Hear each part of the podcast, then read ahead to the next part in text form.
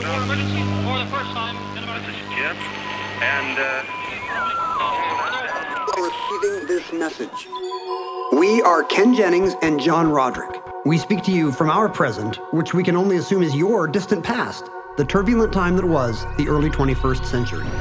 Fearing the great cataclysm that will surely befall our civilization, we began this monumental reference of strange and obscure human knowledge. These recordings represent our attempt to compile and preserve wonders and esoterica that would otherwise be lost. So, whether you're listening from an advanced civilization or have just reinvented the technology to decrypt our transmissions, this is our legacy to you. This is our time capsule. This is the Omnibus.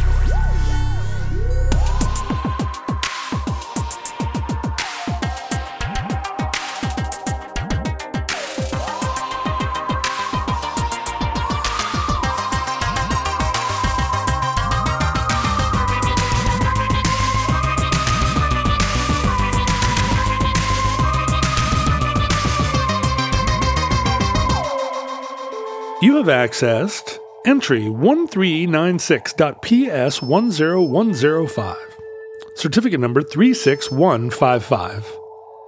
Vinegar Valentines.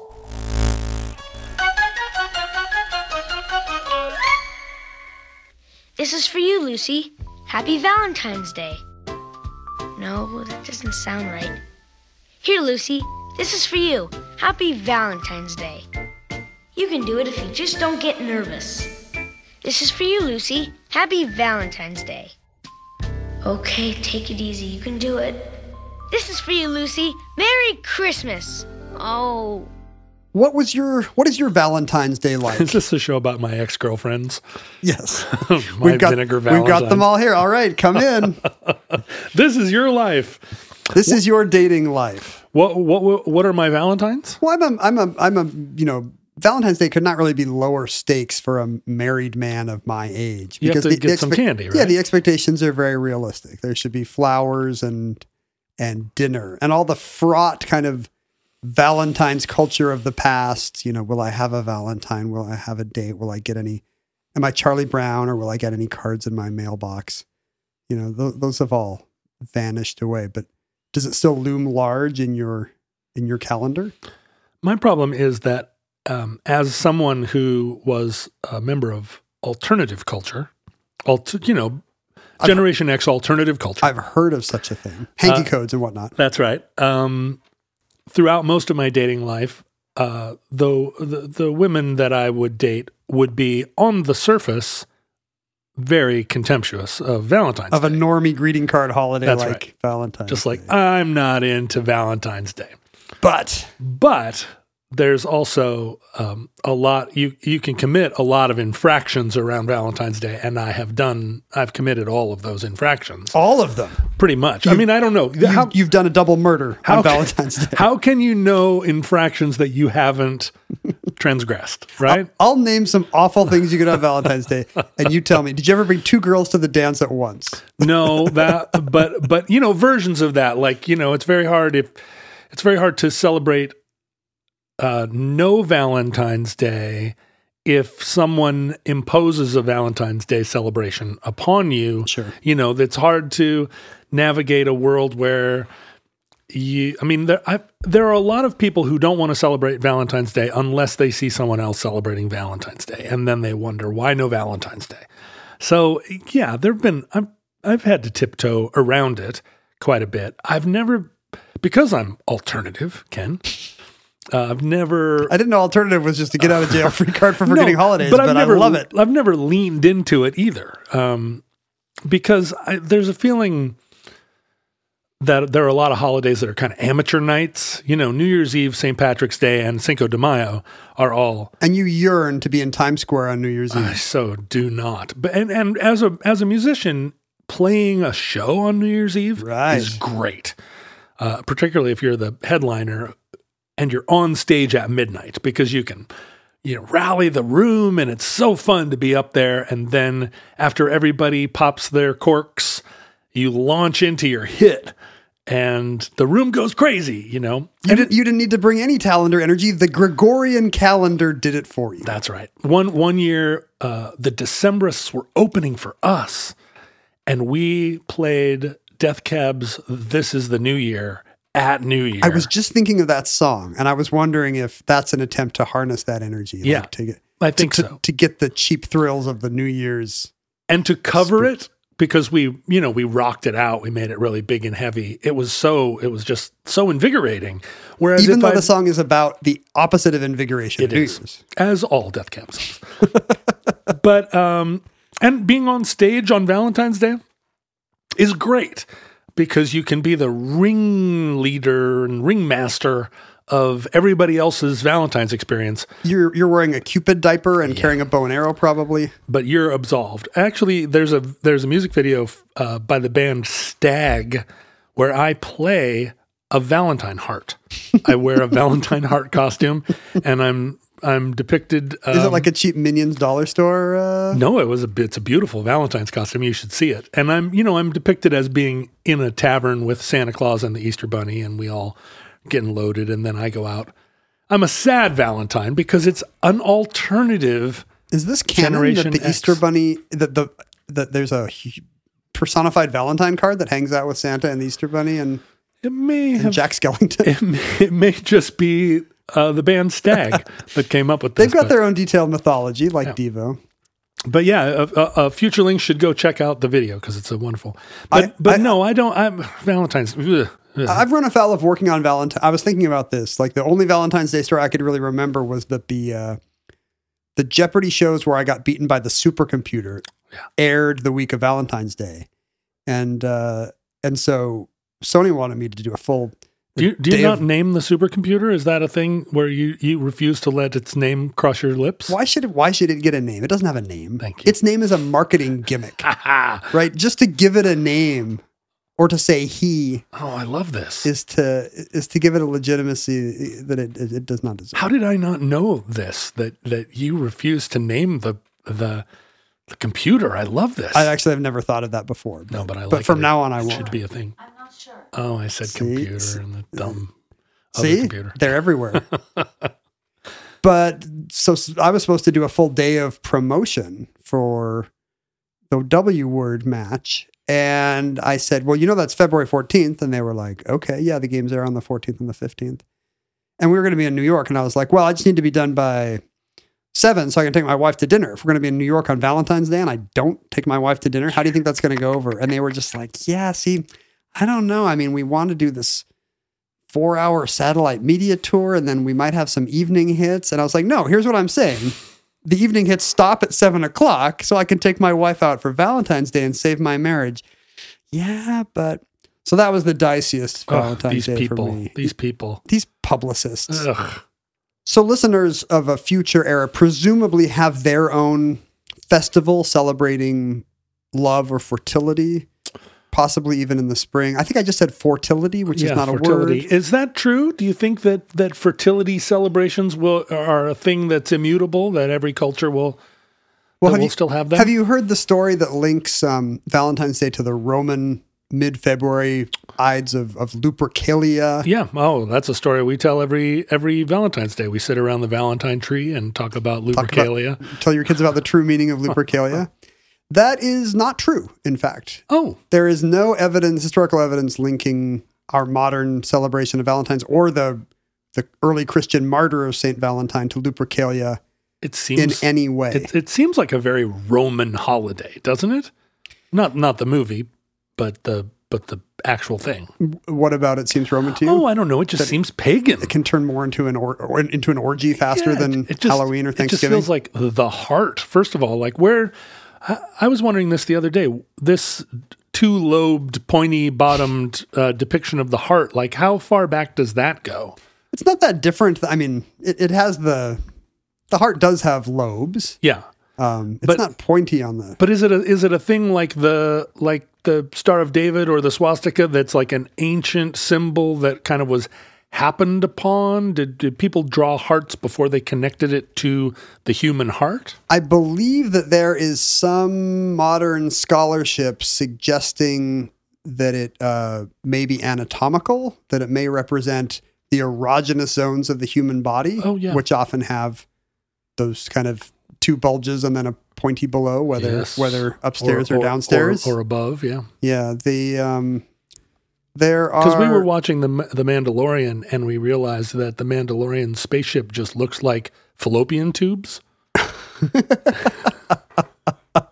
the slave one. Yeah, the slave. No, no, not the slave one is Boba Fett. Oh, you're right. The, the Whereas- other one that he drives around. yeah, with Mando's little uh, little craft. Right.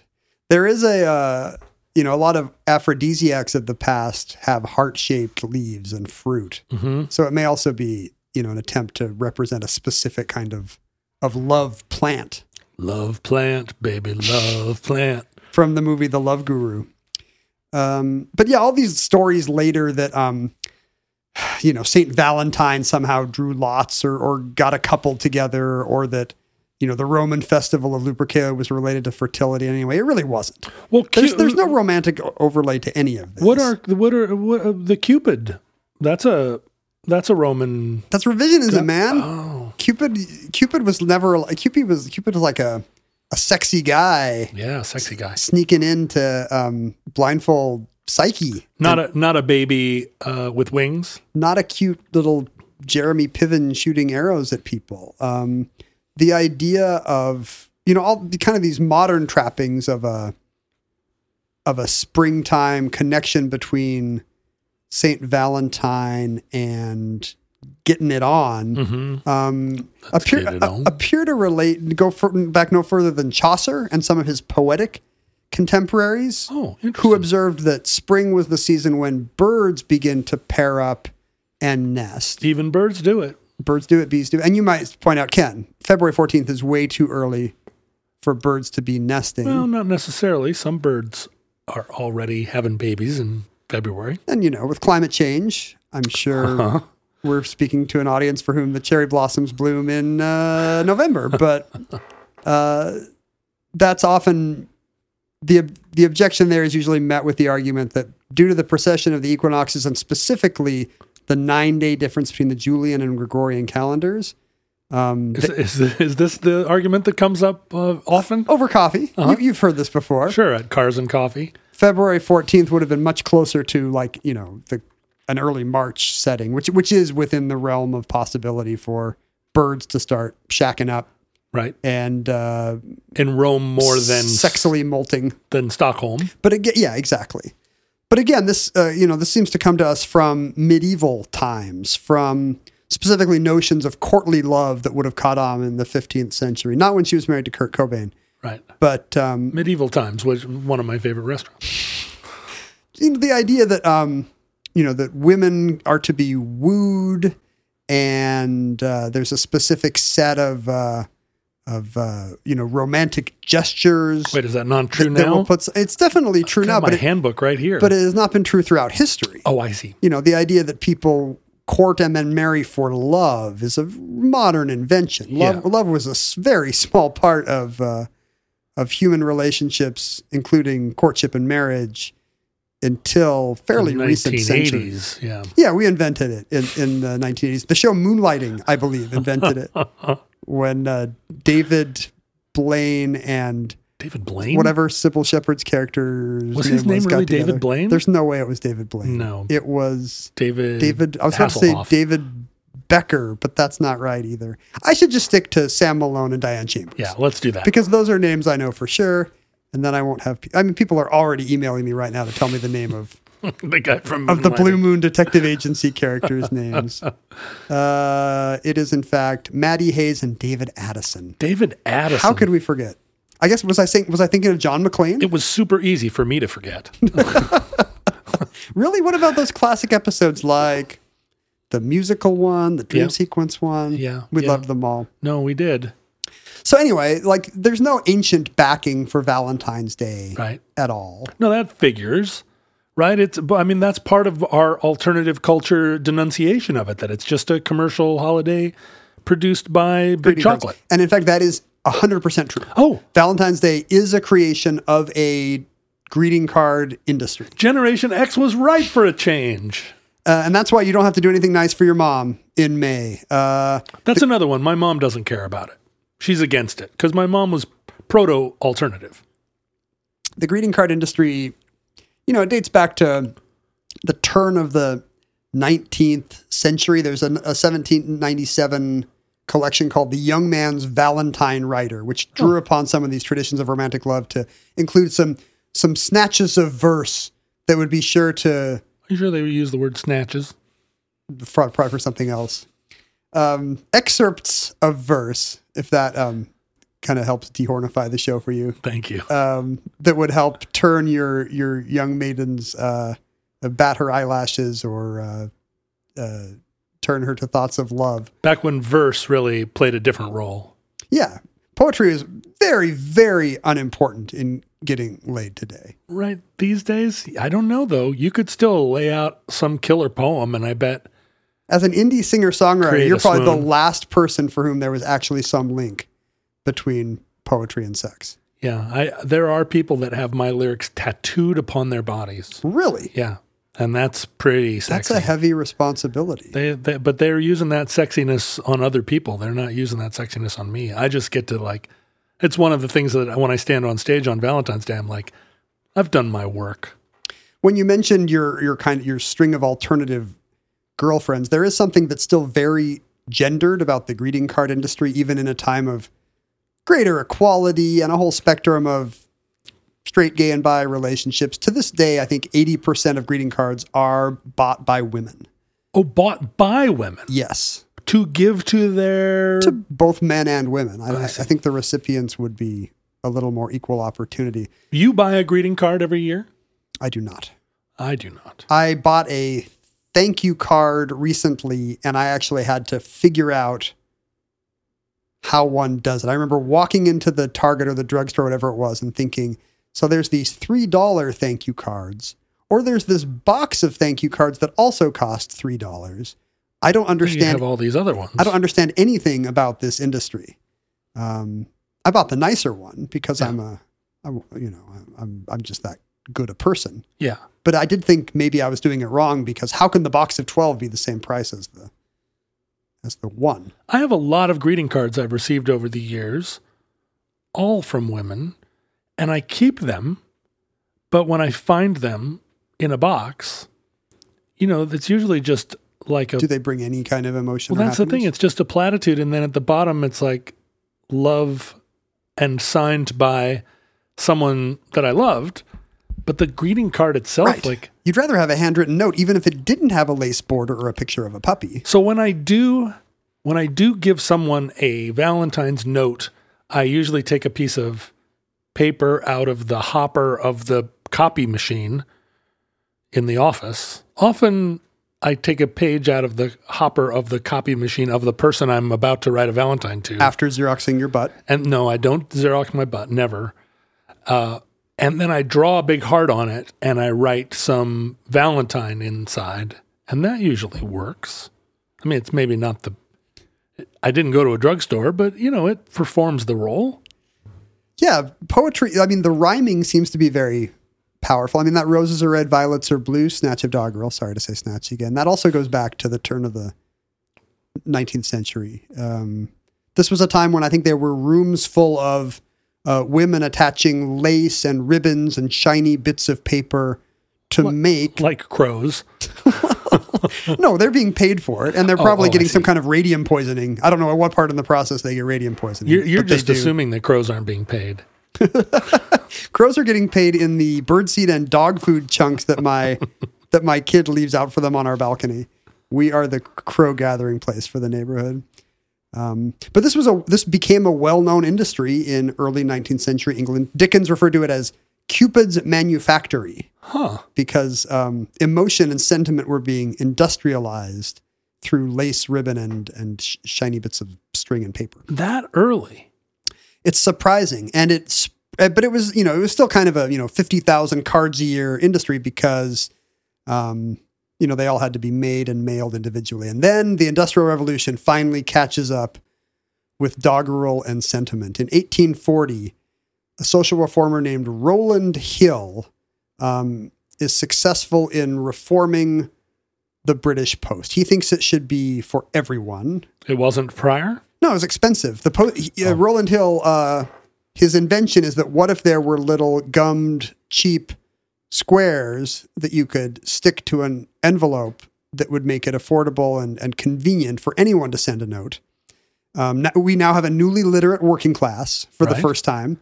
So now it's not just a small group of aristocratic or educated people sending handwritten notes. You know, now there's a exponentially bigger market for this. See, this is a reform I can get behind. Well, he sells it. He pitches it as uh, something that's going to be revenue neutral. Like, sure, um, we're going to slash postage rates, but what that means is there's a vast audience, uh, you know, a vast uh, customer base that will send a hundred times as much mail, and you'll make it up on volume. Yeah, right. It's the same thing that happens today with progressives trying to push a, you know, the Green New Deal will create jobs in alternative energies, and you know we can't afford not to do this.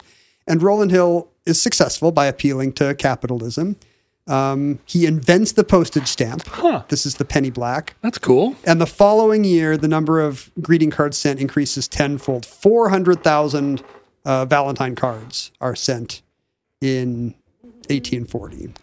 And when when was this? When was the the postage stamp ada- adopted in the Americas? Right away. Congress authorized them in the same decade, in 1847. That's how we got all those uh, those romantic Civil War letters that that we all think of.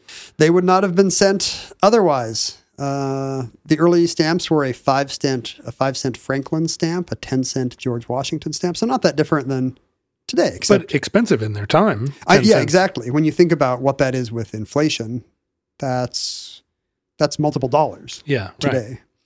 Um, But that's what long distance phone calls used to represent to us, right? You'd get on the phone with mom back home, and it was fifteen dollars at the end. Sure, but it was something that would be. It was now something that was practical for families to occasionally do. You would budget for a Right. for mailing to keep in touch with faraway Yeah. How cool. friends and relations. Um, you know, in the U.S., uh, Valentine's Day cards begin did begin to take off as well. I found a editorial from mid-century Cincinnati just before the Civil War saying that um, it was more civilized actually not to direct Valentine cards at a particular sweetheart. I guess a popular kind of party would be for everyone to write a love note, roll it up, and put it in a punch bowl, and then random love notes would be drawn. So you would receive a bit of sentimental poetry from a, a rando Right. Valentine, and that was just as good, I guess, because what you want is the the heart palpitations of getting the pretty words um, more than you want. You know, the actual relation behind it might actually be threatening or at some point sexual. Are you old enough to remember a time when uh, in school you were not forced to give a Valentine to everyone? I was trying to remember this the other day because, of course, for my kids, you had to give a Valentine for everyone or no one. And it was true for birthday party invitations everyone or no one, or you, or you had to do it outside of class. I think we we definitely did the little box on our desks with the slot, but I think you had to give a Valentine to everyone. Is, did, did you not have to do that in elementary school? I feel like I was pretty young when the you have to give a Valentine to everyone was first instituted. Because I remember You were the guinea pig for this. yeah Maybe I- you were the one that was uh, didn't give enough of the girls Valentines, and you you forced the change. maybe. I feel like by 1975, you know, so many of the the social experiments that we've that we've uh, sort of uh, forced on our children began in the 1970s, right? All the theories of the 1960s. It was like, let's, you know, what we should do? We should start with five year olds. And I, I remember the first Valentine's Day that I got 30 Valentines and feeling Did it feel uh, val- ambivalent about it. Well, does it feel? I remember just kind of thinking like it was a valueless exercise. Yeah. Because everybody was going to get the exact same mass produced Valentines. And really, the only thing exciting was if somebody had the wherewithal to uh, tape a little lollipop or Hershey's Kiss to their card. Well, for me, by sixth grade, fifth grade, I guess, I actually had a girl I liked. And I really searched through my 30 Valentines for the one from her, hoping that she'd put an exclamation point on it or something. And you know, and had that still managed to have the the deflating dismay of discovering that the Valentine from the girl I liked was just a mass signed. It's just exactly the same as she gave everyone else. It was the same Dukes of Hazzard postcard that everybody got. Yeah, I really, really wanted. Uh, I really wanted it to be special from her, and um, and so yes. Although they tried to democratize Valentine's Day, I still found a way to be sad. Ken, have you started preparing for your retirement? Yeah, I think the mistake people make is not starting early enough. Yeah, that was me. I didn't start early enough. You were too rock and roll. I was too rock and roll. I, uh, in fact, even ten minutes ago, I hadn't started. But what changed your mind? Was it the new year? Yeah, at the beginning of the new year, I said this is a great time to finally start uh, thinking about my financial future. Like all the good intentions you have are things you have been putting off during the year. You know, you're, you're going to eat healthier. You're going to hit the gym. I'm finally going to take my financial future seriously. Uh, it's the easiest one of those three things to do. You can just sit on your butt and check out wealthfront.com. Tell me more about wealthfront.com. It's a way to start investing easily in no time. You use Wealthfront's classic portfolio, or you can adapt it on your own with the things you care about, whether that's socially responsible funds or if you want an emphasis in technology or crypto or whatever it is. It's just products designed by financial experts that help you turn your good ideas into great investments without having to obsess about doing everything yourself. But when I go online and use stock trading uh, apps, like I don't know anything about trading stocks. How does this? How is Wealthfront going to keep me from from making errors? It's complementary to stock trading. You know, there's so many investment apps that make it easy to start trading, but that doesn't mean you're going to immediately know how to do it right. Uh, Wealthfronts as a platform is designed to make it easy to invest and grow your savings with a diversified portfolio. Well, what about my taxes? I mean, that's one of the big things that confuses the uh, the heck out of me. They can help you lower your tax bill, John. They'll help you rebalance your portfolio even if you don't know what it means. Their product is so simple, so powerful. It's got a 4.9 out of 5 rating in the Apple App Store. Wow. Here's what I want you to do, John, Yeah. if you're serious about investment planning. Yeah. To start building your wealth and get your first $5,000 managed for free Go on. for life, What? go to wealthfront.com slash omnibus. You're saying if I go to W E A L T H F R O N T dot com slash omnibus, I can start building my wealth today? That is correct, John, and very well spelled. Go to wealthfront.com slash omnibus and get started today. So this 1970s Valentine's Day is exactly like an 1870s Valentine's Day with people sending mass-produced cards with cute little poems. Maybe they maybe they have a dash of perfume. Um, you know, anything to give a little thrill to a sweetheart. But there's a parallel tradition that's been almost entirely forgotten Which is to murder your rival on Valentine's Well, Day. Well, that hasn't been for that's that that never goes out of style. Um, there was a trend of co- what were called comic Valentines, to the degree that you know during the Civil War you would go to a stationer's and you would buy a set of Valentines and it would have here's three friendly ones, two sentimental ones, one kind of hot one, and here are the five comic ones that are ironic, that are meant to tease. they are the opposite of a regular Valentine, which offers a message of uh, romance, or if not romance, at least affection. These kind of Valentines were jokes and not even affectionate jokes, but for the most part, insult comedy. They're called vinegar Valentines because they are so sour. They are mean spirited and insulting. now we're back to talking about my ex girlfriends. they were largely forgotten because when people received these, Threw they away. threw them away.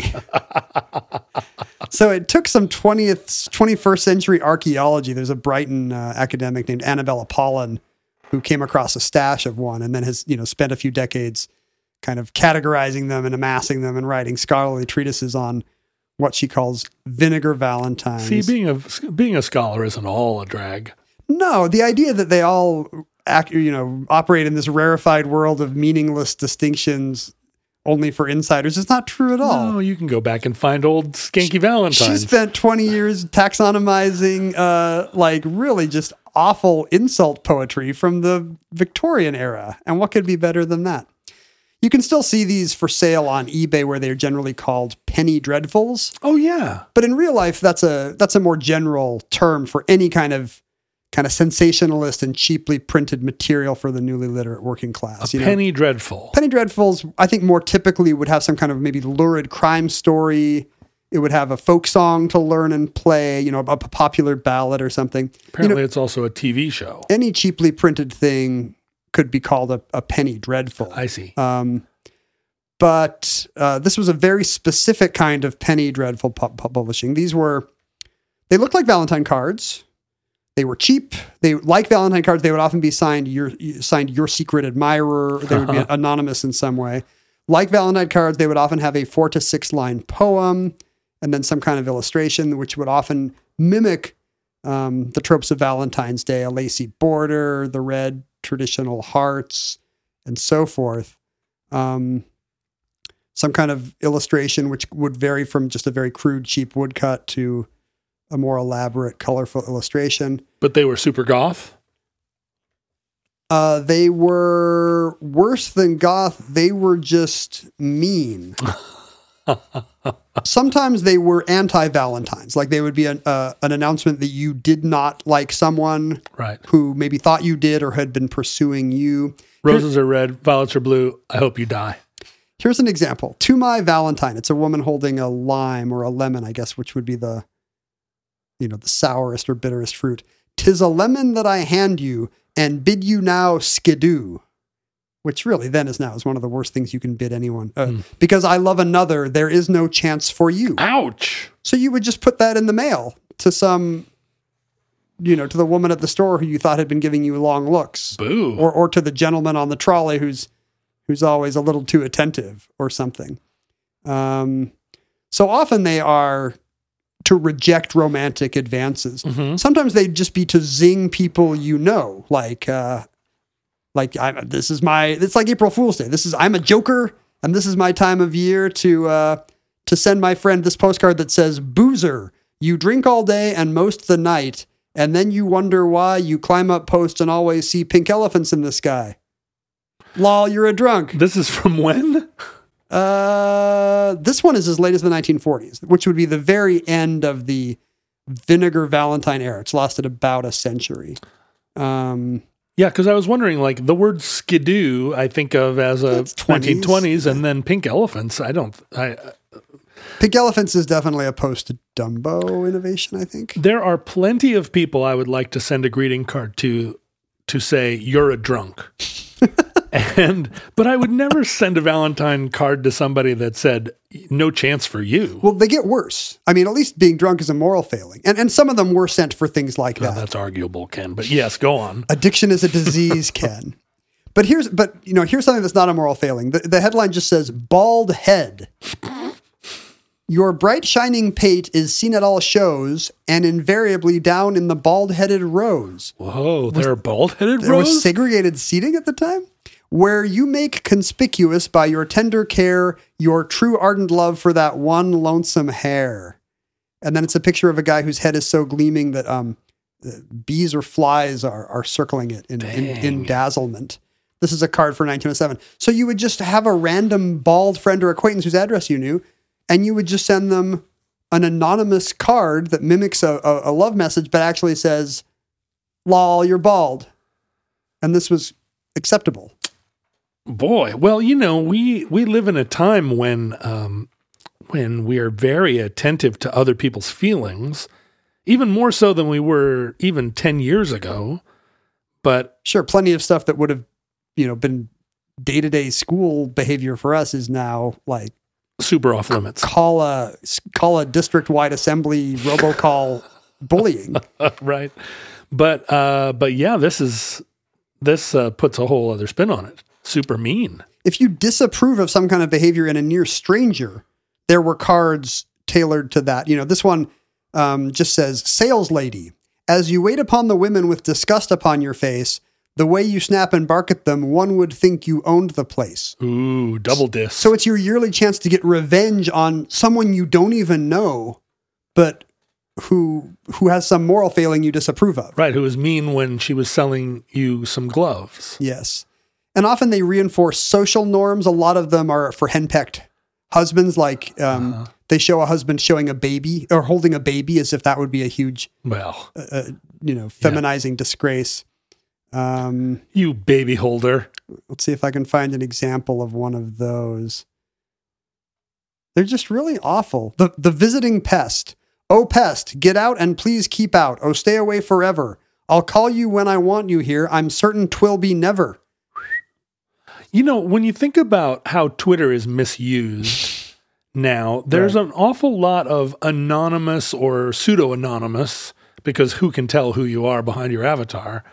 You know, insults, character assassination. That's the thing we say about the internet is that is Yeah. that uh, the discourse immediately goes wrong because there's no face to face accountability. but but um but these are presumably mostly anonymous if you take them at face value i mean I I suppose if i sent you one of these you know the balding one for example you know you would take it as uh, as as a lighthearted jest you would say no no no i've been i've been subscribing to this uh I've been subscribing to Keeps and I don't I don't have this issue anymore. But you know, you could send these as humorous friend things, but but you could also, I mean, the the anonymity, like the woman that's a saleswoman at the at the department store, How would you get you? I guess you send it to the shop, right? Or you Like slip it into her. so. All year you've been building up these grievances against the the, the tradesman who's snippy with you, or the person on the bus who stu- stood on your feet, or your bald your bald wife's other friend. Here's one that seems like more like something you would send a friend just to to kind of roast them a bit. Held in bondage, your wifey holds you in her hands. You dare not disobey commands, and every single cent you earn, she takes, and so has money to burn. Mm, They're not. None of them actually have any kind of punchline, really. I mean, some of the later ones do ha- kind of have a twist in the final line. Hey, lover boy, the place for you is home upon the shelf, because the only one who'd kiss you is a jackass like yourself wow. this is actually uh, a lot of these seem to be a little misogynistic, aimed at some kind of no chance old maid. But this is actually a a, a man with a mustache, maybe a Lothario, who is made to kiss a donkey. Um, I like the ones that are kind of anti Don Juan. I mean, roasting people is one of life's great pleasures, but you have to, there has to be affection for the roast to be really, uh, Yeah, when it's a drive by to to a really stranger. yeah, right. I mean, you just feel like all it does is make you look at everybody that comes into the store and go, is it you? It's Are just like getting the-" some comment on social media that says you suck yeah, or you're wrong. yeah, you were stupid on that thing, or you are a bad father. and the the most mean spirited ones are um you know here's one you would send to a show off and i think sometimes you'd buy them in a pack of car, uh, pack where each one is for a different moral failing and you'd be like ooh which of my friends is the boozer Right. and which one is the pest Right. and which one is so this is for the show off and it's got a guy um, balancing a chair on his nose that famous thing that we hate when people do you claim you're good at anything so come on show some proof and let me see how good you are at jumping off the roof just just an anonymous note to encourage suicide. Here's here's this one's a little more of a Pretty good burn. the though. misogynistic one I was looking for. You've got more curves than a roller coaster. Your clothes fit like a glove. There's one thing wrong, Glamourpuss. You've a face only a mother could love. And the the twist has kind of been tipped by the fact that the woman looking her- at herself in the mirror, you know, has an obvious kind of Big nose. Basil Wolverton hideous face. Um, but yeah, so this was a vic- this was a Valentine's Day tradition for a century that you would be sending something nice to your sweetheart and um, just something mean to the lady downstairs in your boarding house that always plays the piano too loudly or something. Are there analogs to this? Uh, of other places in the culture where like insult comedy was um, was a 19th century thing. You know, one this is not quite what you're talking about, but I I did find out just over Christmas that um that a lot of our American Christmas traditions of Santa Claus and Twas the Night Before Christmas and so on were a specific attempt to mine some old world and Dutch traditions in order to keep Christmas from being a holiday for rowdy young men. Oh, I guess it was turning into a thing where groups of young college guys would get together and get loaded and do pranks and vandalism. And, you know, the town fathers got together and thought, uh, how do we make Christmas not be Cinco de Mayo? Um, so today, what we think of is just kind of a sentimental holiday that's always been like that, had to be and very family. Right. It had to be turned into a family holiday by um, a public branding campaign to keep it from descending into St. Patrick's Day. Yeah, how would we do that to St. Patrick's Day? What can we do to convert St. Patrick's Day and Cinco de Mayo into family friendly holidays? You're, so you, what you're saying is you want to keep Irish people out of bars and fistfights? Uh, I'm sure that's easy to do. That You know, won't be a problem. Anti Irish racism is It's the worst kind. It's really the worst, and we we don't condone it here at Omnibus. Uh, we are against Nazi, Nazism, and we're against Irish bigotry. So uh, there was a whole industry of Now, the Welsh, on the other hand, that that anything goes. So there's a whole industry publishing a spectrum of these little poems from kind of fond um, poking at somebody's foibles to just really kind of bitter um, I hate you, stranger. Uh, you are a nerve destroyer. When a pig's getting slaughtered, the noise that it makes is sweeter by far than your trills and your shakes. And it shows a, a lady singing badly. And the howling of cats in the backyard at night compared with your singings, a dream of delight. Man. But this presumes that the reader knows what a pig being slaughtered sounds like, so it, it definitely dates to an earlier time. Yes, this one is late 19th century. And you can tell by the illustration styles, which change over time. And, And this also would have been a time when people sang more around the piano. sure, that was a really good. I mean, this would really wound somebody Yeah. because somebody would have been very, somebody who does performs like this would have been very proud of their Oh yeah, of their voice and their uh, musical abilities. There's nothing more personal than saying someone is a bad singer to their face when they think they're a good singer. Ouch. Um, and so, as you can, you know, we think of this time as a, a time when, you know, these kind of bad feelings, this kind of modern, what, petty sniping just didn't exist or would be repressed. And the answer is it was repressed. And the outlet was this one time a year when you could get it all off your chest. Right. And of course, there was moralizing against it. You know, the Atlantic uh, newspapers on both sides of the Atlantic called it a filthy, nauseating practice. In 1866, the New York Times condemned Vinegar Valentines because of a fearful tendency to the development of swearing in males of all ages. It's not clear why sending a rude card also encourages somebody to swear, but that's what the papers were saying hmm um, the I think one of the things that led to the nail in the coffin is stories circulating, and the earliest one appears to be a real case that happened in 1847 of these anonymous cards leading to suicides. Um, What? No. well, you you heard the one about you might as well jump on the roof because you're a goof who's always balancing a chair on your nose or It's whatever. it's funny because I've still I'm still thinking that these are mostly in good humor, but you're saying that they really really are.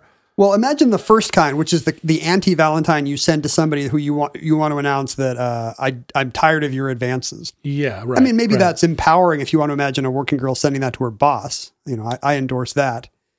But um, if you just have some lovesick person who's been mooning after you all year and you're sick of it and you send a cruel card, I think in 1847 there was a case in New York of a woman drinking laudanum and uh, and, the- and dying after getting a mean vinegar Valentine. But then you know, by definition, that's not an anonymous one.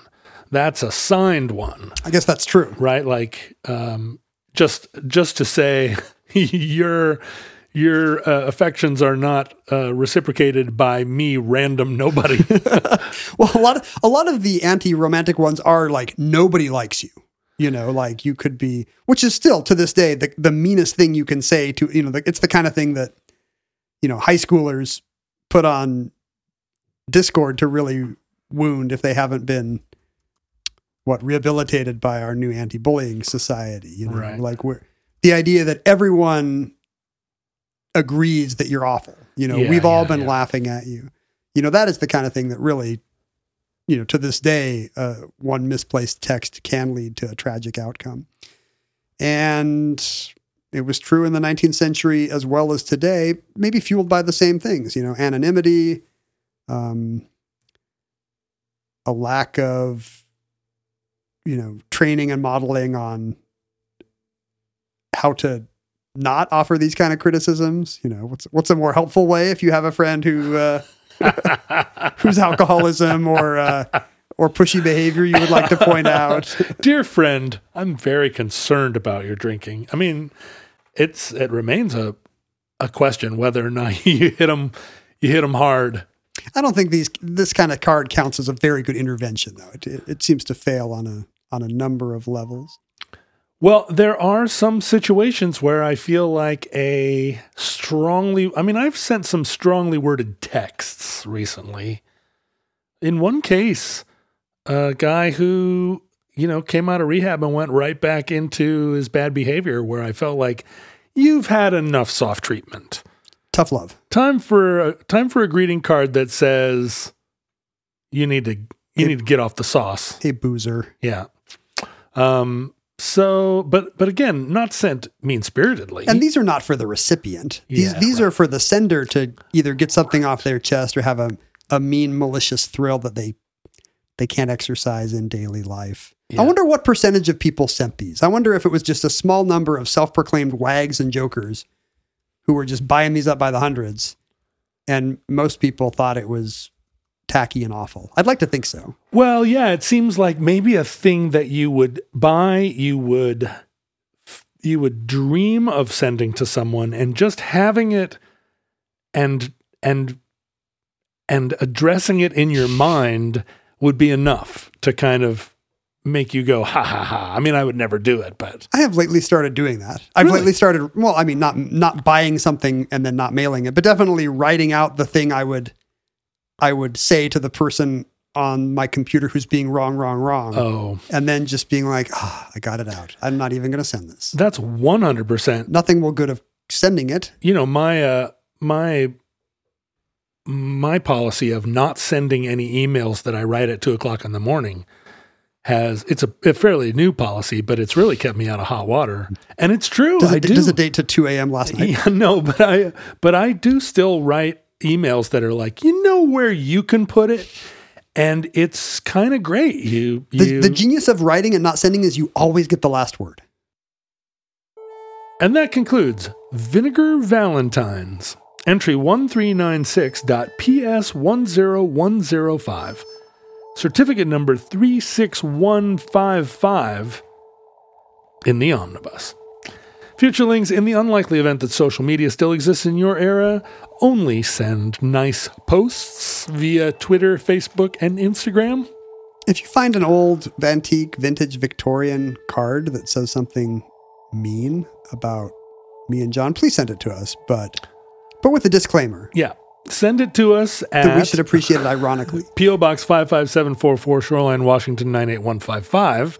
Can send us all manner of Valentine, although this episode is coming out The, the day after the Valentine's day Day. after Valentine's Day. So if you're only hearing about it now, it's a little late. If but- you're listening a thousand years hence, maybe your fertility festival is in uh, uh, October when the hummingbird tongue flowers begin to um, spread their sickly sweet scent all over the land.